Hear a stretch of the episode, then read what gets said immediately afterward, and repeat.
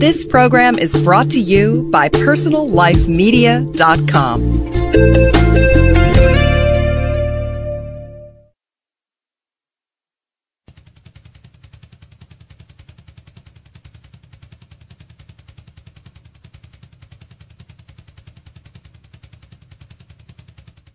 Welcome once again to The Fearless Lover here on Personal Life Media. My name is Adam Gilad, and this show is The Fearless Lover. And here we really look every week into the spiritual roots of how can we create a life of as fearless a kind of love, life of love that we really want to create. And um, every week we interview people who are experts and have grounding in different traditions. And we're really trying to cull sort of the best of many traditions. And this week I have a very special guest. Uh, Richard Platt is uh, a licensed family uh, therapist as well as a certified personal coach. And he has grounding in several spiritual traditions, and he has a lot to say about how practical spiritual traditions are in the therapeutic world, um, answering questions that therapy really struggles with.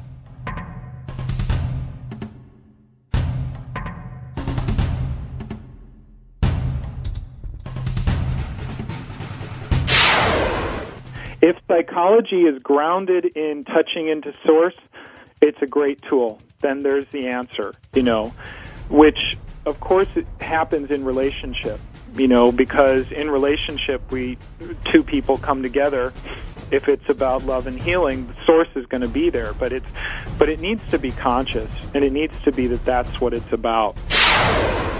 Because what's happening in our culture with with text messaging and the internet and all of these things and, and the media is that we are no longer having any space.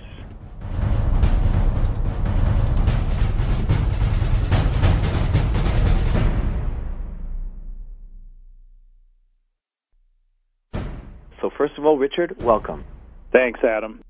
That's great. Do you want to give us a sort of couple minute rundown of how you got where you are? First, where you are, and then how you got here in terms of your pursuits. Sure. Well, um, I would say that I have been searching for most of my life about how to have a great relationship.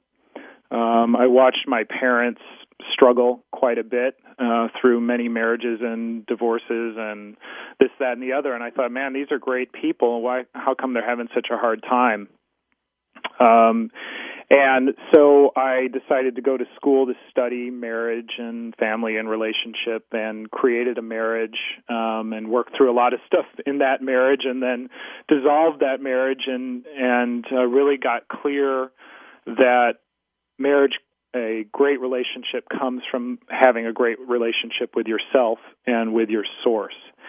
And um, from that grounding have created a an incredible union with uh, an amazing goddess, my wife, and um, and the journey was not over with that, and that is continuing to open and deepen and push all my buttons and hers, and uh, you know, for the past five years, we have been both teaching relationship as a spiritual practice and living it and enjoying the fruits and and struggling with the challenges of that um, you know, both coming from a very challenging family situations and and this culture that doesn't give us a lot of navigation points about how to be powerful and alive in relationship. So that's where we're at. Let me jump right on that. I think that's a really interesting phrase, powerful and alive in relationships. What do you as a as a therapist, what do you see happening? Well, I I really see an overall cultural breakdown going on, um, and, and it's systemic in terms of there being a, a, a breakdown of transmission of how to be connected to our source, which I find to be the most grounding and important thing, and then how to take that connection and, and bring it into relationship. Uh, I see uh, you know, one thing we'll get into today is is working with the teens and and um, families. But I see uh, what's happening in our culture is that we are more and more becoming mentored by our peers as opposed to our elders. And the peer relationship is fraught with competition. Uh, it's it it is not uh, always a giving or caring or loving relationship, um, as the as a parent child relationship is um, supposed to be. You know, where the parent sacrifices, um, and that and that that the young person learns that that really caring relationship is is about doing for the other, the inherent good feeling of doing for the other without without external reward. Right. And um, in in the breakdown of that, you know, we see what's happening in our relationships and in the world as people becoming, you know, very hardened and and and not very human, you know, um, and and it makes it really hard to then get into a relationship that you want to have be powerful and loving because you know we're constantly getting bombarded by things that annoy us and if we can't go deeper and connect to a deeper place that it's about an act of giving and service and caring, we're going to constantly be be getting our chains yanked. It's true because the culture is, is built around acquisition, and, and that means acquisition of experience and acquisition of feeling good. Right. No, not just acquisition of things. So Right. um, I see what you're saying about culture. I want to ask you when you say touching source, what exactly? Give me an example, or give give our listeners an example of practically what does that e- even mean, and how can they apply that in a in a troublesome spot in a relationship? I think it's really interesting. What's been coming to me um, very powerfully is that, and I'm, and I'm going to link both things together because what's happening in our culture with with text messaging and the internet and all of these things and, and the media is that we are no longer having any space. That if that we're not having space throughout our day, throughout our week, throughout our existence, where where we have time to just be. Whenever we feel the moment of boredom, we check our messages, we check our emails, and what what's happening is that we're filling up all of the space with activity, and it becomes an addictive cycle. And the most important qualities of connection and being human are about experiencing things in space. Um, and let me explain what I mean by that. All the wisdom traditions and David Deida and, and Tantric Buddhism and all these things talk about there being two aspects of reality.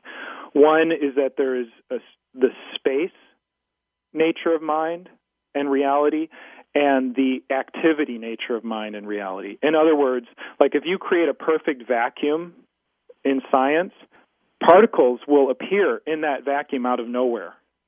And so, you know, quantum physics and all of this stuff is proving this.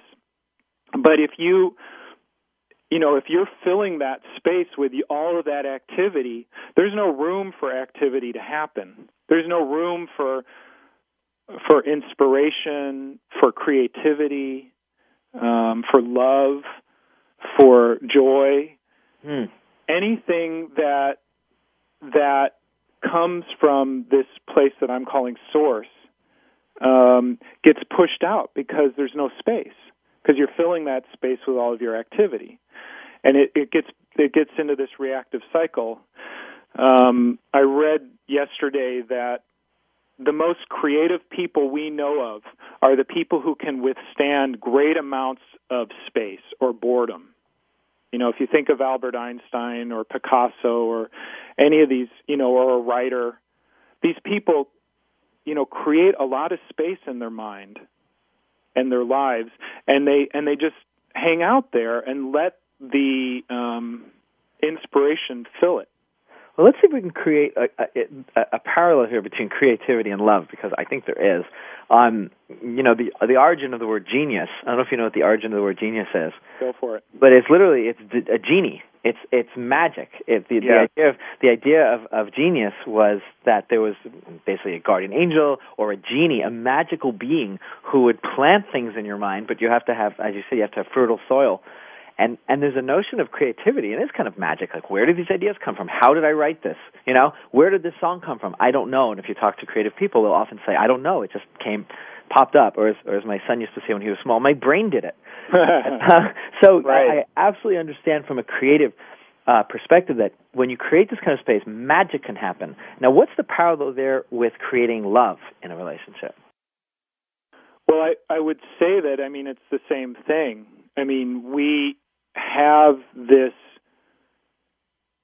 I mean, creativity and romance are, are the same thing. I mean, we want to create this feeling of love. We want to create this feeling of connection and inspiration and that, that juice we get that feels so alive. You know, and if you look at relationships that have had that, in the beginning, you know, that burst of, of creative power and juice, and then lose it over time, it's because they haven't continued to create the space for that genie to, you know, they haven't continued to rub the bottle. And um and I, I think it's one and the same. I think it's the same thing. It is. It's interesting. I mean, the, the obvious the obvious condition that comes to mind is typical hardworking two parents, kids, work, house, mortgage, cleaning. Right. No opportunity for magic genies to appear. Yeah, and and what people have to do, you know, is is actively. I mean, you know, Einstein said it's ninety nine percent perspiration, one percent inspiration. They have to work hard at creating boundaries around their time Yeah. and protecting their relational time and keeping the media out of it and keeping um you know all the sports activities um clear. And there's the work of this amazing guy Gordon Neufeld. Um he's a Canadian theorist who's basically saying that you know that the the relationship between parents and children is sacrosanct. And what's happened is that it's it's gotten taken away. Um, and and it's this you know you can you can translate that into a marriage or or into parents or into any sort of you know couple relationship. Mhm. It's like if you're not if you're not creating uh, sacrosanct space, sacred space to relate. Um, and if you're and and the other thing is if you're not creating that for yourself, you can't just create it for your relationship. But if you're not carving out time for yourself to meditate and to exercise and to connect to source, and not only active things, but just moments of doing nothing, absolutely nothing, which is like a radical concept in our in our reality to to have moments of nothingness where you're not even trying to meditate, you're not even contemplating, you're just you're just staring into space without doing anything. Does this go for those of us who own iPhones as well? Absolutely. I mean, I I have um I have I have made, you know, uh really important structures in my life where like when I'm driving, I'm driving. I am not checking my messages Mm-hmm. because I would all last year I was doing that and it was driving me nuts, you know, and um and it's like I I I changed my phones. I don't have a PDA anymore. Mm-hmm. I've got a I've got a, a cell phone that's just a phone and I have my my contact book, you know, my ad my um calendar is paper. What a concept. Uh, I'm gonna I'm gonna take a break. I want to come back in a second and talk about um, the particular practices. I know you're very involved in Tibetan Buddhism, and I want to talk about how what the ideas you're talking about either grow out of Tibetan Buddhism, the work that you've been doing, and uh, what other ideas you bring to your personal life practice, which sounds like it's a spiritual practice on its own, and to your clients. So we'll be back in one second. This is Adam Gilad. You're listening to The Fearless Lover, and our guest today is Richard Platt. Listen to Coaching the Life Coach Business and Marketing Strategies for Growth of Transformational Practices with Jason McLean, your guide in the 21st century marketplace on PersonalLifeMedia.com.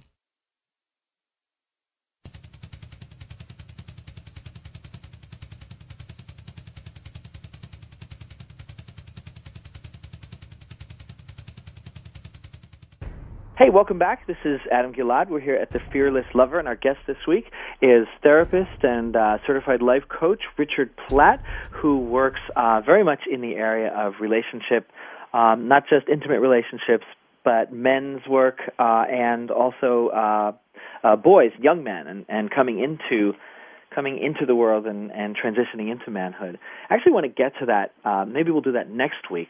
I want to particularly talk, Richard about since you have so much grounding in so many spiritual traditions, I want to talk about um, uh, transitions and rites of passage, which so many of us don't have. Um, not only boys into men or girls into women, but into a relationship. And then within a marriage, I'm sure there are several points where things really shift, and you need to acknowledge that uh, transition. Yeah, I, I would say that, that that's a moment to moment experience I mean, my my experience is, is that initiation is happening all the time. You know what? Let's talk about that right now. We'll get to Tibetan Buddhism next week. Let's talk. That's a great statement. Initiation is happening all the time. Yeah, I mean, as soon as you achieve uh, a transition, guess what? you know, the next one's on the way, mm-hmm. and you get a moment of breathing, and that's your moment. Take it, go deep with it, but you know the next thing's going to happen very very soon on its heels if you're awake. And um i would say that that the thing that has um you know the way to deal with that without wanting to put up a lot of walls which is what most people do is like they want to control the initiation. They want to stop it because it's too much and it pushes them into very uncomfortable places. I mean, that's the design, right? It's like we're all on a one way ticket to wake up.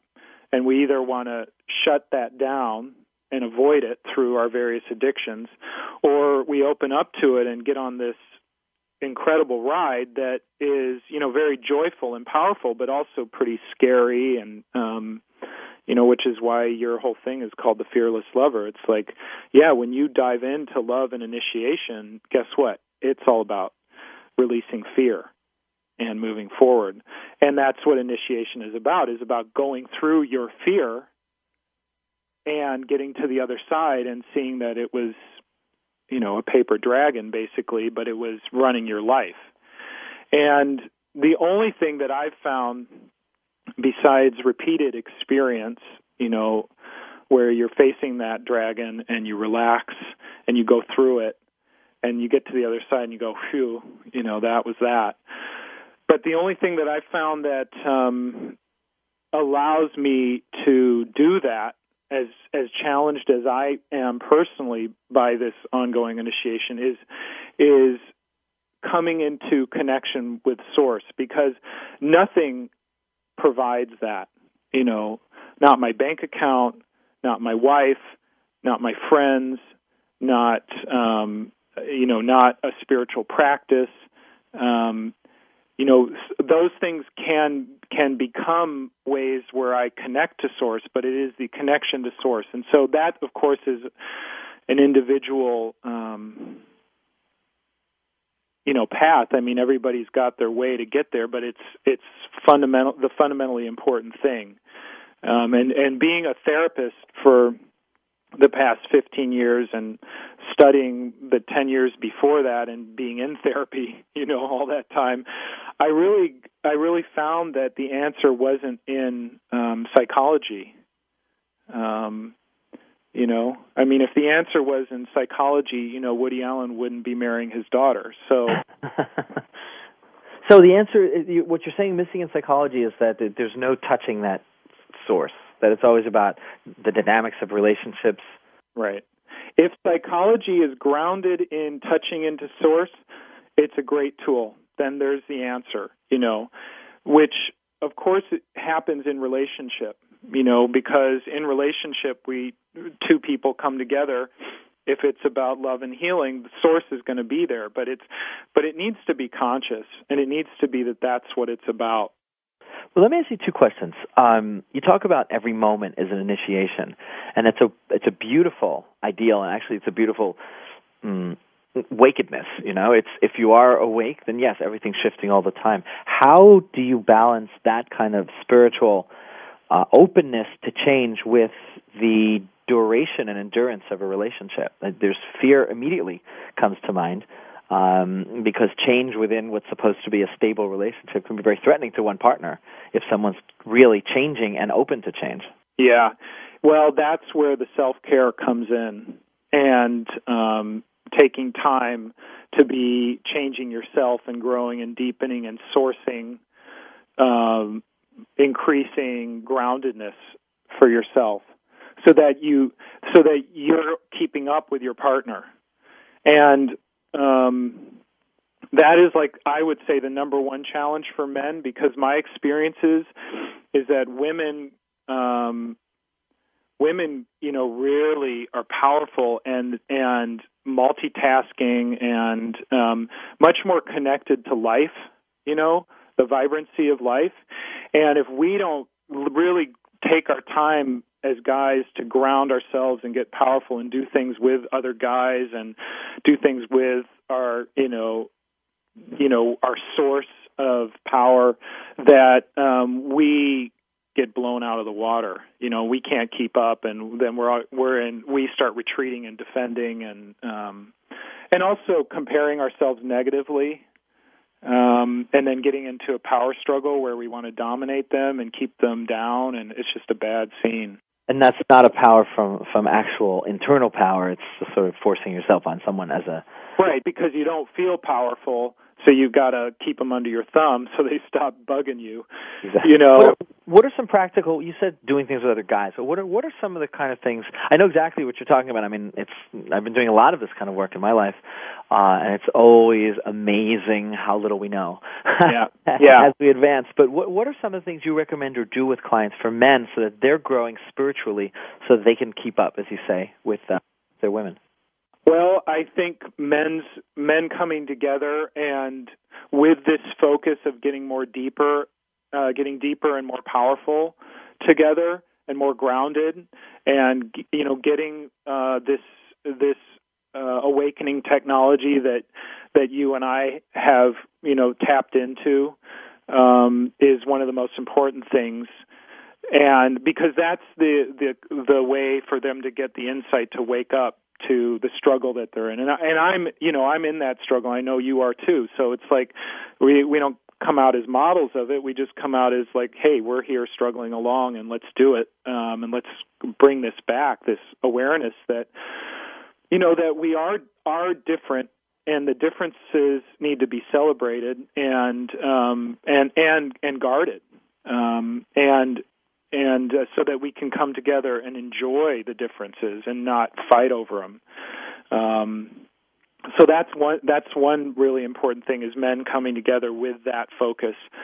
Uh, I would say the other thing is is coming together with just the focus of having fun and playing and being knuckleheads, you know, and just like being out of out of of striving because so much of our reality I think we're over striving. You know, we're in this workaholic mode, and then when we, and then when we get when we come out of that, we just want to totally fuck off, and you know, drink beer and and watch TV, which um, you know is it doesn't really move us forward. Um, I think there's a way to powerfully fuck off you know, and and have and have it be empowering to us. And that generally for us, the best way is through sports. Mm-hmm. Um, through I think that's a great title for your next book. How to power yeah. fuck off. Yeah. Yeah, through doing sports ourselves, not watching it on TV. That's vicarious, and it doesn't really empower us. Um, it's fun, and I'm not saying it, it doesn't have its place. You know, it it does. I mean, it, it it is good to drink beer and watch TV occasionally, okay. but but we need to be out there and moving our bodies and that's the thing that I've really discovered as the most important thing to stay grounded in my body. Because if I'm not grounded in my body as a man, mm-hmm. I mean, I am just I'm screwed when it comes to dealing with the powerful forces that are inherent in the world and in relationship and and then the other thing is staying powerfully grounded in my mind. Um um, and in my spirit, you know, through um, taking time to meditate. I mean, you know, if you're not meditating, you're also you're you're just you, there's no way you're going to be able to handle life. Why? As simple as that. Why? Let's for people who don't meditate. What? Uh, why? Well, um, there's no space in your mind from your own reactivity, mm-hmm, mm-hmm. and um, and there's no, yeah, you just you can't, you know, you can. There's a lot of things you can do in the world. You can have a really a successful worldly life without meditating. Mm-hmm. Given you know whatever your background is, Mhm. but you're not going to be very happy. You know because you will be governed by your desires and your attachments and your aversions. Mm-hmm. And um, see, you know, the monkey will be on your back. Right, and in your mind. Right. It's interesting. I hear when I hear you speak, I hear there's so much parallel between, for example, NLP, which is just really trying to break the habits of you know how your mind has patterned itself, and Buddhism, which Yeah. also teaches you to break the habit of just running chatter through your mind. Yeah. There's a you know a very powerful book I'd like to recommend to your listeners. Mm-hmm. Um, it's called The Presence Process Mm.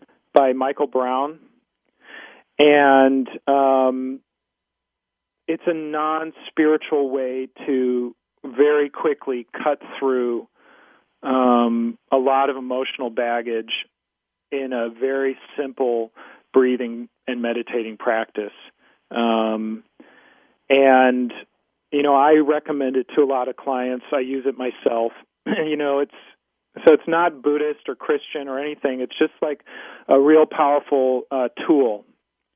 Um, then you know the other thing that I've got to highly recommend um, because after all this experience, the the only thing that I've uh, discovered, or the the other thing that I've discovered that's very helpful is community, Uh-huh. and that is something that our culture has antibodies to. You know, it it just it wants to when it when they find it, it wants to destroy it and take it apart, and um, you know I've discovered community through uh, 12 step programs Mm-hmm. um, through my spiritual path, through the men's work, um, through creating, you know, community. Now I'm really working on creating intentional community, and we'll talk about this le- later about, you know, initiating young men.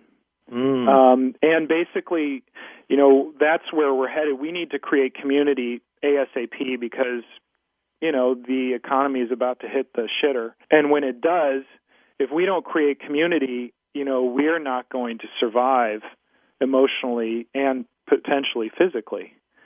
Um, because we're so dependent as a culture upon our economy now. There's no roots into the earth through agriculture or through industry. Um, that when the economy goes, you know, it's like how are we going to have food and you know jazz like that. We better come together and figure out how to connect and how to how to be in communion with each other. Um, just from a simple survival standpoint. But in the meantime, I mean, from emotional survival standpoint, we have to, as men, we have to create that, and that's something we can get really active and inspired by, and be proactive in a very masculine way to connect with each other and with a deep sense of purpose. Because, as you know from all your studies with David Deida, if there's one thing that that grounds us as men, it's a sense of purpose. Right. And and that that grounding in a sense of purpose and dealing with what's happening in our economy and in our environment and um, in our in our society, and that we're doing something about that. Then you then at the end of the day, if you've done action in that regards, you can like show up to your woman nagging at you or you know, or your finances going south or whatever the world throws at you with a sense like, well, you know what? I'm a stud. You know, I could die today. Everything could hit the, you know, the shit could all hit the fan, but I did what I needed. You know, today was a good day to die because I actually showed up, you know, deeply responding to the suffering of the world.